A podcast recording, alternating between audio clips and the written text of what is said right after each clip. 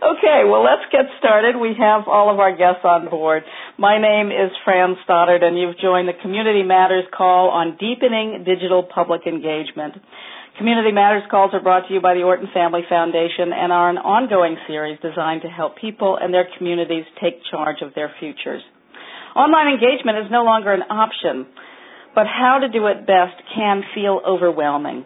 Today's guests will help take your digital engagement to the next level, clarify best practices of online engagement that complement face-to-face engagement, offer a strategy for selecting appropriate digital tools and ways to use them.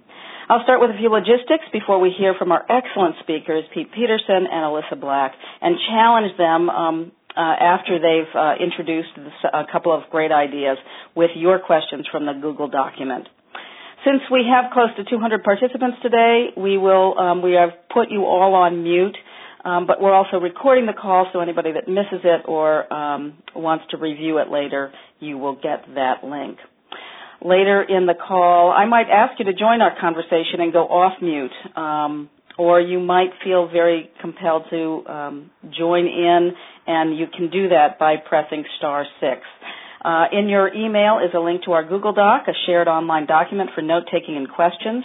You can open that in your browser to follow along as we take notes. Our um, Orton's Caitlin Horose will be busy taking call notes on the document. You can add your own notes as well. It's a good idea to skim through there now to see what questions have already come in to avoid redundancy if you want to add a question. Um, but if you do have a question during the call, please enter it there.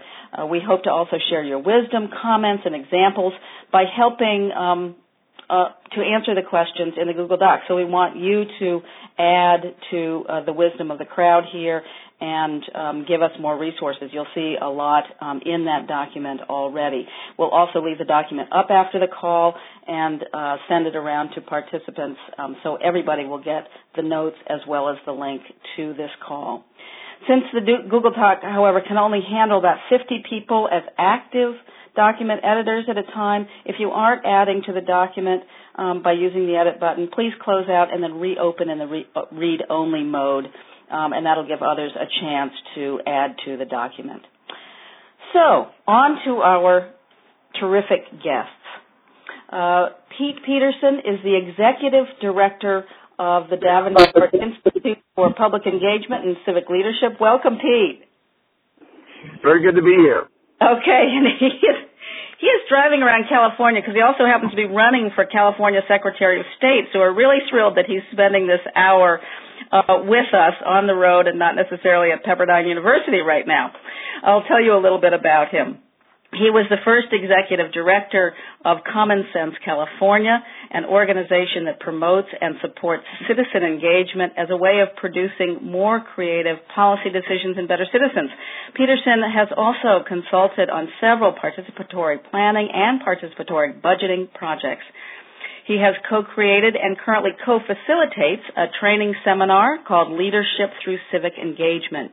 He's written extensively on public engagement for an array of print and online journals. I'll introduce you to Alissa Black in a minute, but first, Pete's going to um, really give us a sense of the current uh, environment in engagement, maybe the challenges and opportunities uh, for public engagement in today's world. Uh, thank you. Welcome, Pete, and go ahead with your presentation. Well, thanks very much, and it's very good to be here. I'm so excited about talking on this subject as I think uh, the time is is especially ripe uh, for discussing some of these issues around the changing relationship between citizens and government, uh, especially because of the growth of technology into this field that we're calling more broadly Gov 2.0. So where I'd like to begin is is to talk a little bit about uh, connecting some of the principles that many of us and many on the on the call I'm sure already know about regarding principles of public engagement more broadly, and to see how they extrapolate. We've found in some of the training work and consulting work we do into the use of online tools. Uh, that presents both uh, great opportunities and challenges, but I think it's important to understand at the at the beginning that so many of the principles that are pertinent in general public engagement are also applicable into the online space. So in particular, one of the things that we've learned, and this again comes through the training work we do with municipal governments as well as uh, the consulting work, is that the general principle of what's known as the civic engagement spectrum, sometimes it was originally developed uh, by Sherry Arnstein, known as the public engagement ladder. Uh, it's also known as the IAP2 spectrum, the International Association of Public Participation Spectrum uh, basically outlines the various reasons why governments engage their residents. And those reasons can begin at what I would call 1.0 engagement, which is informing the public about uh, a decision that's been made by government, all the way through much deeper engagement where you're actually moving to a place that we call at the Davenport Institute empowerment, where you're actually beginning to turn over, if not decision making responsibility to the public, uh, actual service delivery responsibility to the public. And so in that spectrum, there are three or four different steps. And uh, again, that's a what we would describe as a, a changing of hands of res- uh, responsibility for either decision making or service delivery from the government to the public. And in the regular public engagement world, uh, there are different processes that engage the public in different ways. And so if a decision has been made, for example, by a planning board and you want to communicate a decision that's been made around the general plan, uh, you would convene the public in a straight information session because you want to let them know that that's happened. Uh, there really wouldn't be facilitation in that process. You might allow for question and answers, but those Q and A's from the public are really meant to inform the public, not to inform government. But as you move further along the spectrum, uh, to areas such as uh, incorporation or uh, getting more specific feedback, you're moving to a more facilitated process, and those facilitators can be either uh, resources you might have on city or county staff, or you might look outside of city government uh, to hire independent facilitators with a particular expertise. And in those instances, yes, you're looking to inform the public, but in a deeper way, as you move along the spectrum, you're looking to get more information back to you as a policymaker in the formation of your uh, policies or decisions. Now, when you extrapolate that onto the online space, there are many similarities there. And one of the things that we try to make sure that uh, the government officials that we work with understand is that in much the same way that you have a spectrum in face-to-face public engagement, you also have a spectrum in online public engagement. And you have different tools that can be used for different reasons. So for example, if you're looking to inform the public uh, and use an online platform to do that in a straight 1.0 way, you would look more generally at your website or social media tools in government to communicate in a in a unidirectional way decisions that have been made. Uh, we see this quite a bit in some of the growing number of what we call uh, budget transparency tools. Uh, a tool like OpenGov.com, a, a, firm for which I happen to be in full disclosure an advisor, uh, does data visualization around budgets. And while there there isn't a, a space there to get public feedback, in a very unique way, these transparency tools are meant to communicate out to the public uh, about budget decisions that are being made or might be made. As you move along the spectrum, you are looking to engage the public in different ways and different types of platforms come into play. So as you're looking to engage the public for more intentional feedback, uh, there are tools like MindMixer.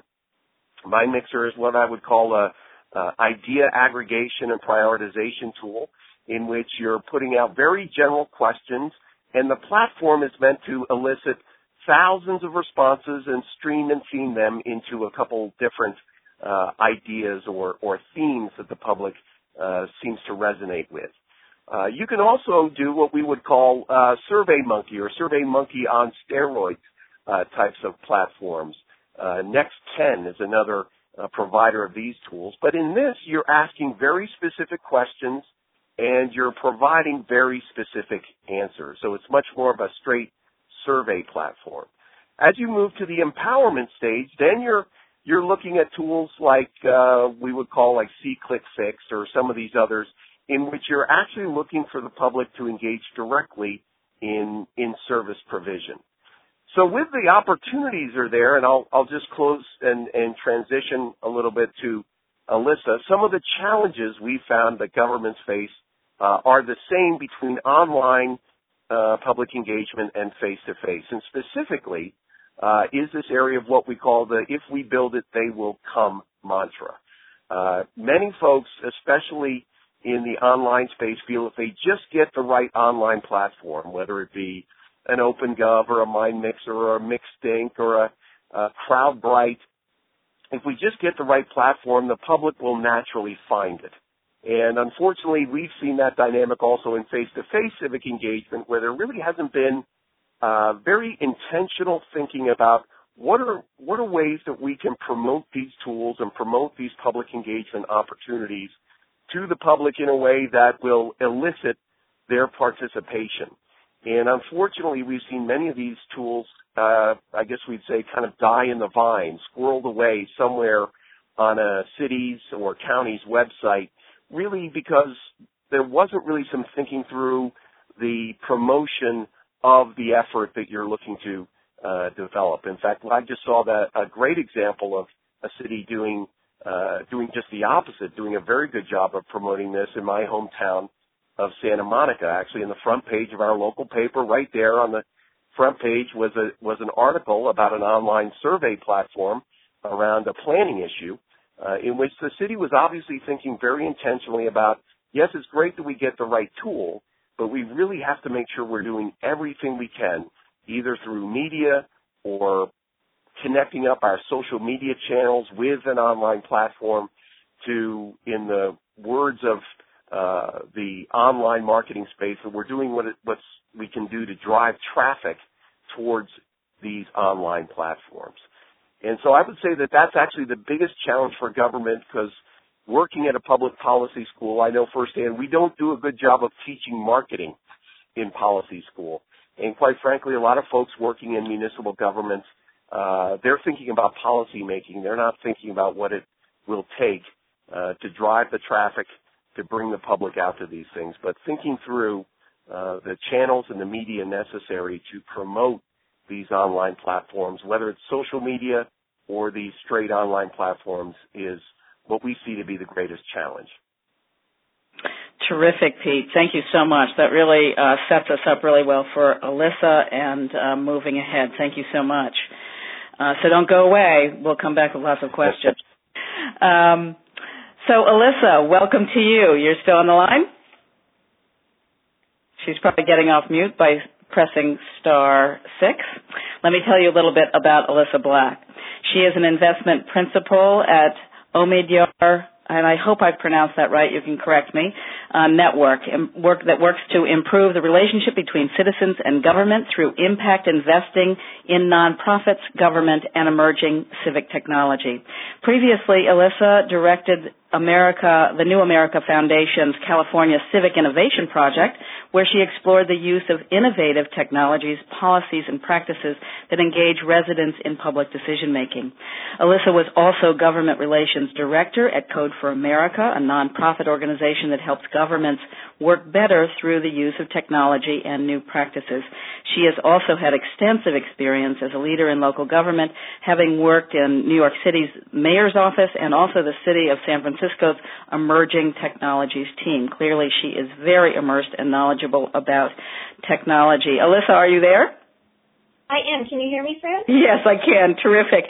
So, so why don't you take it from um, Pete and, and, talk about developing uh, promotion, promoting these kinds of tools, and developing a strategy for choosing uh, digital tools and using them effectively for engagement. Go ahead. Cool. And Alissa, I think we just lost you again. Fran. I'm going to take off my headset. It seems to be causing oh. some problems. Um, so I'm here. Um, thank you. Um, it's a pleasure to be here and to speak with um, the Community Matters members and um, participants. And thank you, Pete, for laying out so clearly the engagement spectrum. I think um, it definitely has um, is useful to thinking through the type of engagement that you want to have offline as well as online. Um, and I think you did a great job of highlighting um, areas where there's a transferable from offline to online. Um, I thought maybe what I could add to the conversation today was um, kind of following up on the, the challenge that um, Pete recognized around kind of the if you build it, they will come, and then maybe talk about some of the opportunities that online engagement can provide um, for communities, um, and then maybe get more specifically into some of the tools and choosing the tools that work best. I think for for government staffers that are kind of thinking about how to get started, um, and and I think this is one of the challenges that we see. I think it, it parallels the if you build it, they will come um, challenge is why do you want to engage the public? And that is an important question to always ask yourself in advance of any public engagement, um, uh, um, you know, practice. And so whether that's offline or online. And I think understanding the why is really important and that helps you then better select a tool. And so um, as Pete described the informing, if if what you want to do in engaging the public is to create a more informed public so that when you have maybe an offline or in-person um, meeting, they're better informed, then maybe it is providing really useful information on a website or um, maybe it is providing new budget data um, and making that available through um, an open data platform so that people have access to budget information in advance of maybe a budget hearing or a budget conversation town hall type hearing that you're going to have offline. Um, and so I think that to me has been a really critical piece in, in choosing a tool is understanding the why. And then once you understand the why um, for engaging the public, um, then I think you can get more into selecting the tools. And so, um, again, following the, the public engagement spectrum and the kind of the one that I refer to, which is very similar to the one that Pete was describing, is this kind of modified IAP um, 2 spectrum, which is kind of informing the public and then consulting the public. So um, the idea, um, aggregating idea kind of platforms, which we call idea um, ideation platforms, those are really helpful in the consulting phase. And um, so if what you want to do is get a lot of input from the public around an idea that the city is planning to move forward, um, then maybe an ideation platform is the direction that you want to go. Um, and that's really helpful in consulting the public. And again, that, that type of tool is helpful also in kind of an early um, stage of a decision making process. So consulting is the first step. Um, if you want to kind of move down the spectrum to a deeper level of engagement, which we think of as cooperating, um, or more of that facilitated um, handing over some of that decision making power to the public. Um, then you might want to use other tools that get you um, a little bit closer to handing over that decision making or allowing the public to use some of that decision making. And so we found um, a lot of mapping tools um, are really helpful in that. So allowing people um, and the public to identify on a map maybe where they want um, a bike sharing program or a bike rack to be located, or maybe it's where they want a new park to be situated, or maybe it's where they want sidewalk improvements. So mapping tools are a really great way to kind of hand over some of the decision making power to the public. And that again is a deeper level of engagement than just kind of the one directional broadcasting that you might do at the informing stage. Um, so kind of the decisions, thinking back to how do you get started and how do you select tools, some of the decisions that go into deciding the tool are again, you know, what do you want to accomplish and, and why are you engaging the public? And then the second, which I kind of alluded to, but I'll point out more clearly now, which is what stage are you involving the public in this process? Is this in the early stages where they actually can um, influence the outcomes, or is this after a decision has been made, or after several you know meetings have happened and budget has already been allocated, and the actual um, you know the, actual uh, value that the public can add is maybe a little bit um, less influential, and and you're really just informing the public at that stage. So really think about why you're why you're including the public, and then um, at what stage in the process you're including them, and that will also get into helping you identify the tools that you might want to select. Um, I realize this is a lot of information, and there are a number of resources listed in the Google Doc that would be helpful to reference um, as you actually go through um, a process that you might um, want to kick off in your town. And then um, I'll just highlight the one that Pete mentioned, which is kind of the deepest level of engagement that we think about on the public engagement spectrum, which is empowerment. And that's, um, you know, I honestly don't have a lot of examples of that happening because we don't often see um, a lot of governments uh, handing over, you know, complete power of services or decision making to the public. But there are some tools that really help in doing that. Um, we've seen some community planning games. So this gets into kind of how do you involve the public in um, making decisions around kind of land use or planning. Um, and so there's a game um, that's also mentioned and referenced in the Google Doc, which is called Participatory Chinatown. Um, it happened in a in the Chinatown area of Boston, um, and it was where actual citizens and residents had the opportunity to influence um, and participate in the full process of planning what their community was going, what that small section of Boston was going to to look like. Um, there's also neighborhood networking sites um, I am active in one in my community called Nextdoor, and so that really doesn't have to even involve government. So that's a tool that can be led and managed by neighbors um, as a way to connect neighbors with each other, build some resilience within the community, and really provide, you know, not as a way to um, offset government services, but as a way to maybe reinforce services that might be lacking in a community where neighbors can provide them for each other. And so neighborhood networking sites are, are some of the sites that I think of as um, really uh, online tools that can empower individuals within a community. Um, and I guess I would just want to stress um, two other important things to consider when selecting tools. I think you really also want to know your audience. Um, there were some questions in the Google Doc around seniors, and there's also obviously when you think about online engagement, there's the digital divide um, kind of conversation that comes up. And so I think knowing your audience is really important. I think a blended approach is always an approach that's worth investing in where you have offline and online resources available. Um, online does, you know, reduce some barriers for people, transportation, childcare, a lot of those barriers are reduced by having an on, a, you know, an online platform for participation. Obviously, those online um, adds barriers for people that don't have access to online resources, or in some cases, if you know you have a population that's um, not online but might be using text messaging or might be using mobile phones, um, then you could also look for tools in your kind of process of selecting a tool that offers text-based um, engagement.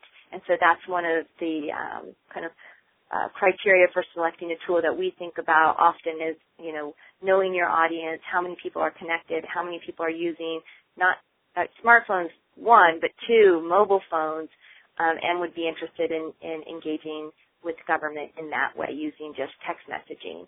Um, and then, of course, always having a blended approach so that people that aren't comfortable using um, kind of digital services or online services have an opportunity to participate in person as well. Um, so lots of information. I think maybe, um, Fran, if we are at a point where we want to maybe have some questions. Yeah, um, you know, I, I kind of uh, would like to go back. I think one, I, I'd love to hear from both of you about you know cities that you feel have successfully used different tools um, you know, kind of along this spectrum. But and, and Pete, maybe you answered this when you talked about Santa Monica. We've just heard about, you know, it, it really depends on why, what stage, who are you trying to reach, and you know, really making those decisions when you choose a digital tool. But then it comes back to again, how do how do people know it's even there? How do yeah. you these tools well, and and what have you seen have have been successful? So I I would say on that point, uh, the I've worked uh, with the city of Santa Barbara, uh, and it was an interesting project there. I've worked on uh, two projects there. One was with uh, around a general plan issue, and the other was actually around a budget. And what was most interesting about that was we formed a stakeholder promotion group at the beginning that include included the major local newspaper. And in part, what was we used uh, we used uh, two different platforms. One was called UserVoice, was on the budget uh, tool. The other was MindMixer, which was on the uh, general plan issue. But in both instances, the platform itself was actually housed on the newspaper's website, not on the municipality's website. Hmm. Uh, now I know a lot of governments, local governments don't have that kind of relationship with local media, but the decision was made in looking at the web analytics that the newspaper was actually getting a lot more daily visitors, unique daily visitors, than the municipality's website was. And I guess that would be another uh, important question I think to put out there, especially to folks in government. Do you know what your website's analytics are? Do you know how many unique visitors you're getting on a daily basis and where they're landing? Uh, because the web, unlike face-to-face engagement, actually offers some unique opportunities to evaluate uh, where your touch points are with the public. Um, but thinking a little bit outside the box about where you're actually going to house an online platform it can open up new opportunities to reach a public or areas of the public that you don't that you don't usually access. Mm. And and to partner with a newspaper is a is a great idea as long as you can, can convince them that they'll get more hits or whatever. Yeah. Yeah, I mean it's a really kind of it, it works both ways. Uh, for the newspaper, they felt it was a a civic duty, which especially for more local papers, you you do you do find quite a few media outlets that really see their own civic responsibility, but they also benefit from having uh, increased traffic uh, coming to the platform. Terrific. Um, a question just came in that, that I've heard from a number of municipalities, and that is that that many um, governments are are very squeamish about online. They feel if there's an online survey, they don't like the anonymity of it. They um, they want to know who um, is is sending these answers in, where they're coming from, uh, and they're very hesitant to use any kind of uh, digital information or um, not only to inform, but certainly when it gets to into consulting and empowerment.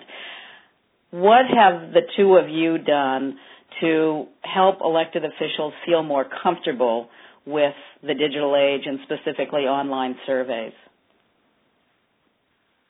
Alissa, you want to start with that? I'll give an example of um, I wasn't uh, I didn't work with the government on this project, but I think it's one that it's worth highlighting and talking about um, maybe how you know when you imagine when it, when you're a government employee and you imagine worst case scenario, we this actually played out at the federal level where they opened up a platform to ask the public for um, ideas on what government should focus on and laws that should be changed. And the number one law that came across was that marijuana should be legalized and that we should start building a Death Star. Um, and so, and so, you know, that, that's kind of, I think, what this, you know, worst case scenario is for a local government is what if the input we get is not valuable or doesn't support opinions that we want or, or, you know, a direction that we, a policy direction that we want to go forward. And so I think um, there's there will always be cases where you'll get a few people that are participating that are not constructive, but we've seen cases where, particularly in these ideation platforms, where there's actually a little bit of peer kind of um, kind of you know uh, self-reinforcing behavior and and peer um, where peers are actually kind of monitoring each other and checking behavior. And so, which is really nice because if somebody seems like they're putting up comments that are not constructive, you can have, you know, other residents that will comment and say, well, that wasn't constructive. And then that sort of idea can trickle down to the bottom. There's also the way the tools are built these days because they're very sophisticated and particularly ideation platforms have been around and governments have been using them for, I mean, we were using them in San Francisco in 2007 maybe. Um, so they've been around for quite a few years. There's a lot of sophistication built into, you know, what happens if we get some negative comments. And so you can have star systems where if people like ideas or like comments, those come up to the top and sort of the the um, outliers really go down and kind of fade away over time, which could be the negative comments. I think also um, some of the conversations with government staffers, and Pete, I'm sure you have something to add here, is, you know, negative feedback can also be really useful in understanding and preparing for what you might hear and, and kind of the direction and, and um, community consensus that you might feel as you are putting forward different policy ideas. And so understanding yeah. both both opinions, um, the pros and the cons for a decision that you're making can actually be really beneficial for the for uh, for government. Great. And and Pete, what what is your uh, pitch to uh, government officials that are very hesitant? Well, I think it's understanding the capacities of the platforms today. I, I think one of the things that sometimes government officials forget is many of the very good platforms that are out there, whether it's a, a Next 10 that's kind of more of a direct SurveyMonkey tool or uh, a MindMixer user voice ideation platform, is you're not just putting up the question. Uh, most of the better platforms allow you two or three screens on the platform to essentially educate the public before they get to the actual decision. Um, and I think that's the other part of this is that even if you're consulting the public, to go back to uh, Alissa's point, even if you're consulting the public, you still have to inform them uh, before uh, inviting their feedback. And the best platforms allow governments the opportunity first to inform the public about the trade-offs, whether it's a, a budget or land use issue or public safety issue, go through three or four screens, and then you get to the actual now, given what we just talked about uh, with these trade-offs, what would you do? And then asking questions in a way that invites responses that can be useful. But we shouldn't discount the informing uh, capacities of these uh, online platforms. Terrific. Um, I'm going to go to Fran. Um, can I add that uh, in one of the examples in the report, Public Pathways, um, we spoke with somebody from the city of Rancho Cordova, and their perception of opening up their they used open town hall which is an ideation platform um, and they asked a question about uh, raising chickens in town and what they felt was that the the actual participation online was a more moderate view than the sorts of hmm. participation that they get offline. And so um, it really, for them, they felt like it opened them up to a new audience um, and new kind of participants public participants that otherwise wouldn't necessarily show up at a council meeting to voice their opinion because it was a more moderate view. So I think that's also something for government staff to think about um, when they think about bringing and, and posing questions online. And speaking of public pathways, many of the questions that came in, of course, were what's the best for civic engagement? what you know what do you think what's currently available? What um, and then there is also a question what study shows what digital tools work best for various community engagement activities? Is that public pathways there there are a number of reports um, here at the end of the google document. Is that where you would send people? What would you recommend? So people can really make the best choice for their situation about what tools to use yeah, I think public path- pathways, um, again, with any sort of like uh, catalog of tools, it, it almost immediately gets outdated because technology is moving ahead so quickly. And so this came out earlier this year. Um, I would say, uh, yes, it's definitely a great reference for, there's a lot of case studies of tools that were used in different sized communities. Um, we, because at the time when I wrote it, I was working on the California Civic Innovation Project. We're very California specific, so most of the examples draw from California cities and towns and state. Um, but I think that it does a good job of laying out you know, what, what Pete and I described as the different levels of engagement, inform, consult, cooperate, empower, and then the types of tools that you might use um, to kind of get to that point. So if it's informing, it might be a website. Um, it might be a budget challenge. If it's, you know, empowering, it might be um, one of the community planning tools. Um, so it lays out the tools, and then in the case studies, it identifies the actual vendors for the tools, but we don't necessarily endorse vendors in um, in the actual report. But it gives, and then there's a couple um, uh, call outs from and interviews from government staffers on how do you get started. If you're going to do an ideation platform, what are some tips that they've learned and lessons that they've learned along the way from getting these um, types of online engagement platforms ramped up in their towns? Terrific. Um, Jay from uh, Kansas has written, how do you best manage two-way communication when you have no one to devote to it full time? I mean, if you are getting lots and lots of responses, how, how do you how do how do you best manage um, some of these platforms and all the information that's coming in? Pete, you want to take well, that? Yeah, I'll, I'll just jump in by saying, you know, that that could be one of those questions that you answer by saying we're not ready. I mean, quite frankly, if you're going to invite a conversation, but you don't have someone on your end of the phone line, so to speak, to um, to engage the public, then you're not ready. Um, because uh, one of the worst things that can happen is you put a platform up, or you uh, even just go through the rather rudimentary steps of uh, opening a Twitter account or a Facebook page, and if it becomes understood fairly quickly that it's taking uh, a week or two weeks for people to get responses, then the public itself will pull back from it. Um, mm. So th- there really does need to be a reinforcing mechanism from the government to let them know that uh, that you are listening. And uh, as simple as that sounds, in many ways, uh, one of the reinforcing ways that government can increase public engagement is to actually show, and that's fairly easy to do in an online platform since since uh, two-way communications are are displayed um, is to show that somebody in the government is listening and responding. Terrific. Yeah, I would, and just to add to that, I would say, um, in kind of when thinking through which online platforms you should use and and how how to bring them to your town, one of them is not just the why, but what sorts of resources do we have to dedicate to them. And right. if the answer is none, then I think to Pete's point, um, then yeah, maybe you're not ready. Very good points.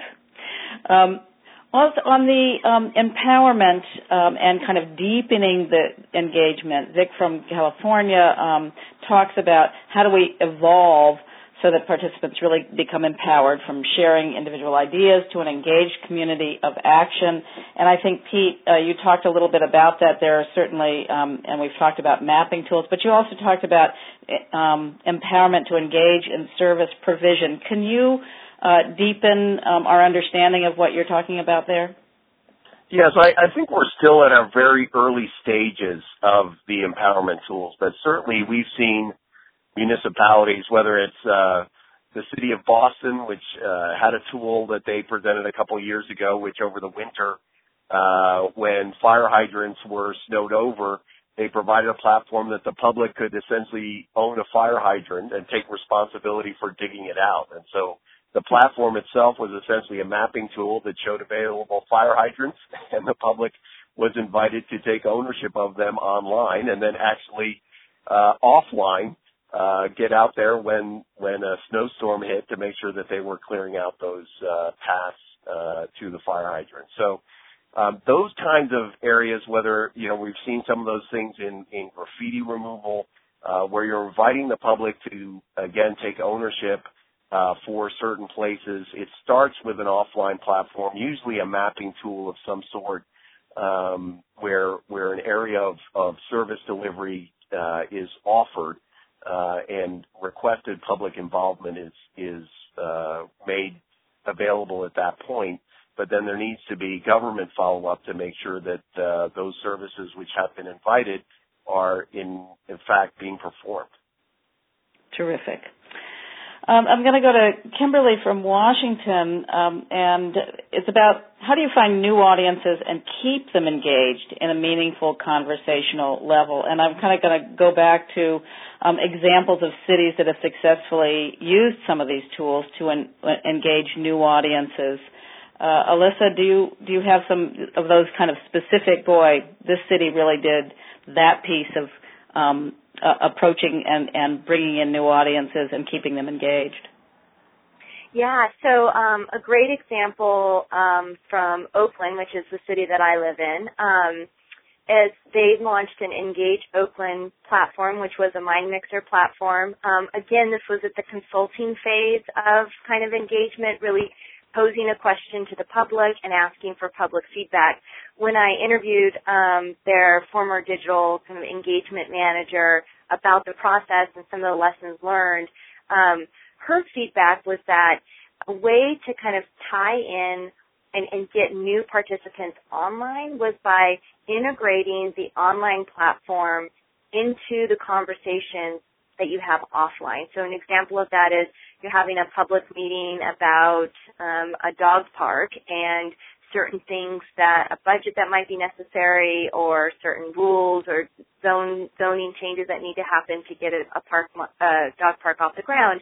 You could have that conversation in a kind of traditional council meeting or committee meeting, um, encourage those participants to go to the online platform and enter their ideas to the online platform and then ask the same questions that you asked in the in the offline face-to-face meeting online so that you bring a new audience into that same conversation. And so you're really um, targeting and making kind of the same specific ask to the online and the offline. Um, so tying those two together. Um, and then she also felt like um, this gets to kind of Pete's earlier point, which was marketing. That marketing is crucial, and I and having been a public servant for a number of years, I realized that you know oftentimes um, we don't market new things because of the risk and the potential for failure. And so through marketing, you kind of uh, you know advertising that you're that you're offering a new service or doing something maybe a little bit innovative and then there might be some risk involved and if it fails then it's a pretty public failure.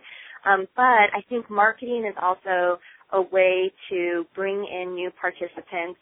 Um, I do think that online tools do bring in um, a group of community members that might not currently be engaged. Um, and so I think through a strong marketing campaign, you can also bring in um, new participants, but I, I think from the feedback I heard from the City of Oakland, it's also beginning to integrate the online processes with the offline processes so that there's a kind of parallel conversation that can feed into one another and support one another and kind of be a reinforcing offline online collaboration. Terrific. Um, I want to remind everybody that you're on the Community Matters call. Um, we're being it's very active on the Google Doc. Um, uh, our, our folks are just reporting back to me that we are getting uh, some wonderful um, additional responses to some of these questions. I think we're going to have a very valuable document there. If you have other questions or you want to add to the Google Doc, uh, we invite you to do that. Uh, and we are so happy to have um, Alissa Black and Pete Peterson guiding us through this um, this new complicated uh, but very exciting world of digital engagement. Um, I'd like to uh, look at well, there's one. We actually have um, some people from let me see, New Zealand and Romania today, much less folks all over the United States and Canada. Uh, Geo from Romania is asking what the role of open source urbanism is in the constellation of these tools. I don't know, Alissa or Pete, if you are familiar with open source urbanism or maybe somebody else can answer that question, but I'm so excited to have somebody from Romania on the call. I thought I'd throw that question out. Well, I, I think we're both. I'm familiar with open source and urbanism, but putting those two terms together, uh, I'm not exactly sure what what that might mean, other than it sounds like it might be related to uh, a planning process. Yes, I think it yeah. is, and I of Germany. Oh yeah, go ahead, Alissa. I was just going to say, no, I, I'm with Pete. I know open source and I know urbanism and, and I know tactical urbanism. Um, I think if, if I were to to guess open source urbanism, I was I was actually thinking this might um, parallel a bit of what um, Pete was describing earlier, where you are collectively um, uh, providing um, services or resources to a community um, in in kind of the open source tradition. But um, I'm not familiar with that term. Well, if anybody um, is and wants to respond, uh, we can all share our thoughts uh, with Geo in Romania. Um, pretty exciting. So we'll see what comes up on the Google Doc. Uh, another, uh, Robert from Ontario um, asks, how do you assess cultural modalities and norms to ensure that the selected social media will be effective? So in other words, it, it feels to me like he's probably asking about being culturally sensitive as you're using these different um, digital modes. Pete, so I'll, any- I'll just yeah, I'll just jump in by saying, you know, many of these platforms do offer survey opportunities at the front end of them. So uh, now that's obviously left to the uh, honor of the person who is who is participating that they are uh, entering factual information, whether it be uh, ethnographic or demographic. Uh, but at the same time, there's also the piece, and I know that uh, both Alissa and I have been harping on this quite a bit, uh, but it's only because I think it's a very important point. Um, what are the steps that you are taking, and where are you promoting this uh, platform? It could also be determinative of the kind of participation you're going to get. Uh, I know in Los Angeles, which is where I live, uh, there are a lot of ethnocentric uh, news organizations, both online and offline, that if you wanted to target Armenian off uh, Armenian citizens in uh, Glendale, there are a couple very good and very well known within those communities Armenian newspapers. Uh, if you're not in a place where you're you're getting a clear understanding of where ethnic media is based, uh, especially if you're in very diverse uh, living and working in very diverse communities, uh, that's that really is a place where you need to, to search out. Because if you're looking for specific kinds of engagement, there are places uh, that you can reach them, and increasingly in online, uh, either news websites or blogs, uh, reaching out to these people to make sure they're involved in outreach uh, for the platform is going to be very important. I would yeah, imagine just, multilingual as well. Uh, go ahead, Alissa. Yeah, I was just going to say I would I would also add from the kind of outreach for participation. The next stage is when you have a tool and they're part and people are participating that have kind of various cultural backgrounds.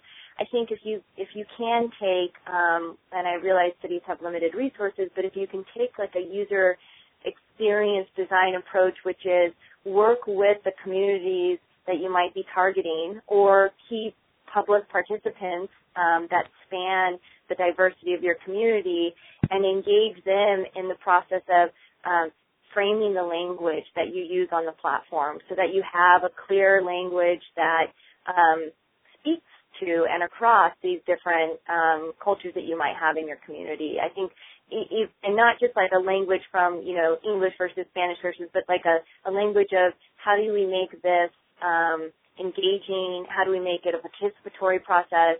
Um, and really try to capture that in the way that information is presented and information is asked for from participants. And I think also the other piece is, um, you know, anonymizing information is really useful and being clear about the terms of use. Um, also can help with people that might not feel comfortable participating in providing government with their information. And so I think allowing for that, while it does um, in, in some cases bring down the quality of um, the types of comments that people have made. They've found that, you know, by allowing for anonymous comments, you might get um, more kind of slanderous comments versus um, constructive. But I think allowing for anonymous participation is important for people that might not feel comfortable providing credentials to government. Yeah, you know, Annette from Hawaii was concerned that we could be inadvertently reducing voices of folks with accessibility barriers, whether technical or linguistic, and it seems that, you know, that's why you don't just do digital. But do you um, have any other thoughts um, well, to ensure yeah. that we, we're reaching everybody? Go ahead, Pete. Well, I, I know this sounds rather simplistic, but I, I always ask in the training work we do in face-to-face public engagement, uh, where some of these concerns are, are rightly raised.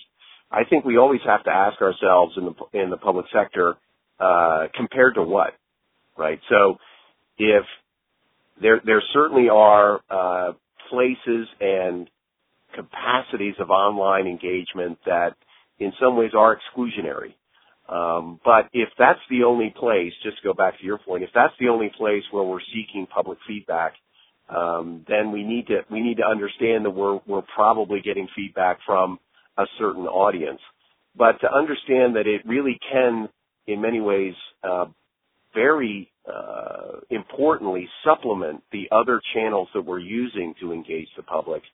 Um, I, I, I think that that's yes, there are concerns around participation, but at the same point, uh, there are numerous stories and examples uh, that uh, public engagement can happen in a in a real uh, broader way through the online space, in which even some of our best face-to-face public engagement processes can also be exclusionary to people. So. Hmm. Um, we're, we're about trying to add new tools to the toolbox while understanding that each individual tool does have its downside.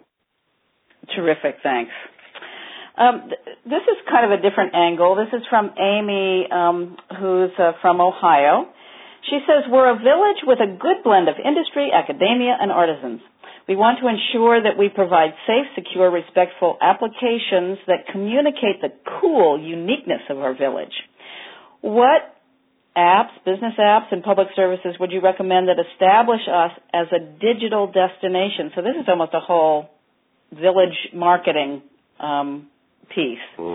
Mm, mm, I mean, maybe maybe this is a little off subject, but um, no about that. Yeah, I'll well, just, I'll start by just saying yeah. that um, I think what she's describing is more the information side of the spectrum that we were talking about earlier, um, with maybe opportunities to go deeper, but from like a marketing and making the village seem really cool.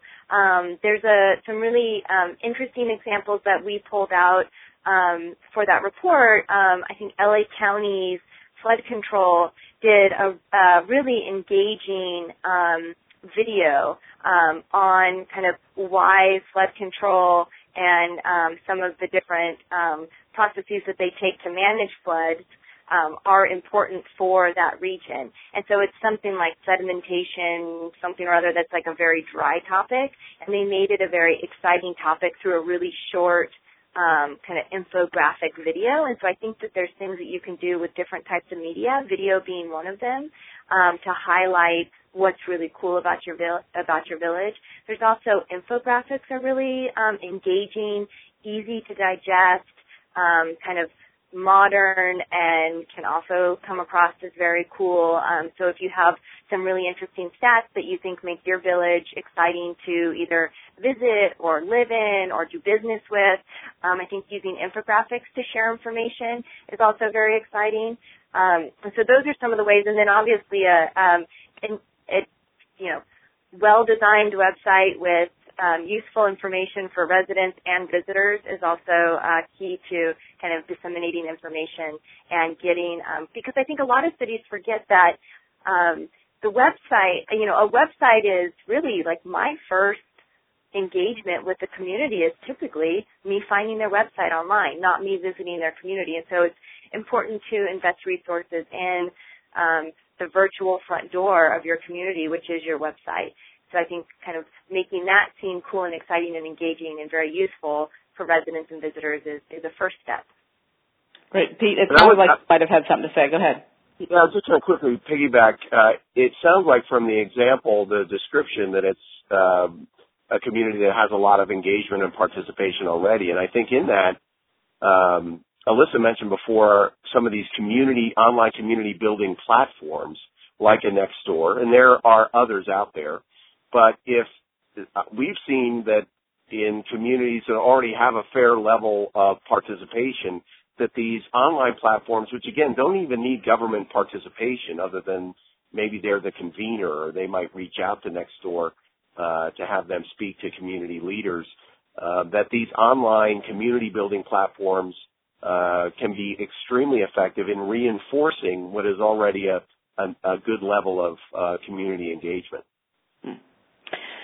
Um, and before we get to our final question, um, Stephen from Minnesota is concerned that, you know, with all the changes in Facebook and the torrent of surface content on Twitter, um, there's just so much stuff on those two, and maybe we're not talking about those platforms so much, but is is all of that material that's kind of overwhelming for all of us on an individual level, making it difficult to engage deeply in those platforms or other platforms that you're talking about? Um, Any I so about just yeah, kind of that I, of yeah. Go ahead. I, I guess um, I typically don't talk a lot about social media because I feel like a number of cities have um, started social media um, campaigns or at least have a Facebook page and possibly a Twitter account. Um, I do think to Pete's earlier point that it's very important to, if you do have a page or a Twitter account, to be responsive to comments if you allow comments on, let's say, your Facebook page, um, to be responsive to them and to actively um, add new relevant content to those pages and to tweet out information that's relevant and useful to your community. Um, I think oftentimes we see Facebook pages that become very stagnant. There's not any they don't have dynamic content, and so there's not a reason for a resident to go visit that page. Um, and so I don't know if that answers the question, but I think that there's a lot to be done with social media as far as engaging the public. Um, in the same way that there's a lot to be done with like websites where it's a lot of information push information pushing out. Um, and and that um, keeping kind of content dynamic. I mean, the expectation of social media is that it's real time, relevant, and um, and kind of fun to engage with. And and if you can have those three things and have resources dedicated to providing that sort of content, then I think um, they can be really um, engaging uh, resources for uh, government. Otherwise, I think they become very much like a government, you know, website that might just have um, static information on it. Mm, terrific tips. Thank you. I, would like to get to kind of our final uh, question. We're running short on time, and I think this is Raging Granny wrote in. Uh, that's Marie from Rhode Island. She goes like, "Where do I start?" Um, and and even Janice from Colorado. How do I organize an educational campaign? Um, so where do people begin? What can they What can they do next week to uh, really get going on their digital engagement program. Pete, you want to give a stab at it first? Yeah, well, I, I know this will sound simplistic, but just the, the documents that are, uh, especially the work that Alissa has done, uh, the documents that are in, the uh, the Google Docs uh, folder, I think, are a great place to start. I think many of the websites for the online platforms themselves uh, offer some great examples that you can either connect with and say, yeah, we're ready for that. This is the kind of project that we want to work with or, or we're not. Um, but really, uh, there was an old phrase from a retailer uh, back east that an educated consumer is the best customer. And I think in many ways, uh, doing the background research in in what kinds of questions other cities are using these platforms to ask, and are we ready for those kinds of responses? Uh, really is is the most uh, immediate step that can be taken. Terrific, thanks, Pete. And Alissa? Yeah, I'll add. Um, you know, if if you're a government staffer wanting to get started, um, re- uh, reiterate kind of the points we made earlier, which is um, understand why you want to engage the public. Um, plan for resources. I think one of the limitations I've seen with um, online engagement campaigns is really they're focused around one issue or one topic at hand rather than thinking about it as an engagement platform over a number of years. And so what does that strategy look like um, over time, not just for one campaign? So coming up with like the why, the resources for it, and then um, maybe even start connecting with either through resources that we've provided in the Google Doc or through your own network, maybe reaching out to some government staff that have done um, these uh, used online platforms, online engagement platforms in the past. I think if you're a community member, one of the things you can do is let your your uh, city council or, or town council know that you have an appetite for online engagement.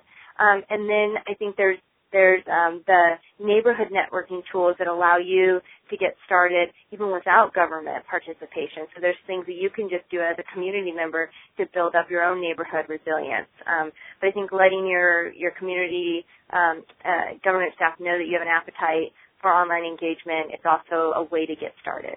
Okay, thank you, Alissa Black, for your great tips today. And thank you, Peter Pete Peterson, for all your insights and knowledge. Thank you both. Um, I think this has been an incredibly dynamic um, call, and your expertise is uh, greatly appreciated. Thank you both. Thank, thank you. you. pleasure. Uh, so they have both put tremendous resources into the Google Doc, and um, we have additional resources from our incredible community who have been listening and adding to that. So please continue to add your expertise uh, to the Google Doc and uh, take a look at it. It's it's already very full and very dynamic. Um, we all benefit from your additional comments and expertise. A podcast of this call and all the call notes will also be emailed around to you all and posted online. Caitlin has also put a link to a very brief survey at the top of the Google Doc in the announcements section. We hope you take a moment to complete the survey and tell us about your experience of today's call. It's going to help us learn how we can make this series as useful as possible to you all. Uh, thank you all from around, uh, all around North America and well beyond. We are so excited to continue to have so many people that are so interested in making their communities stronger. Our next Community Matters call is set for October 9th on rewriting the rural narrative with Ben Winchester in conjunction with the Citizens Institute on Rural Design. You know, today's young professionals are thinking differently about living in rural uh, America. So, although a lot of people are concerned about brain drain, it's not happening in a lot of places. So you can tune in to that call on October 9th uh, to find out more. So thank you all for participating and good luck with your digital engagement projects. We hope you join us again next time. Bye bye.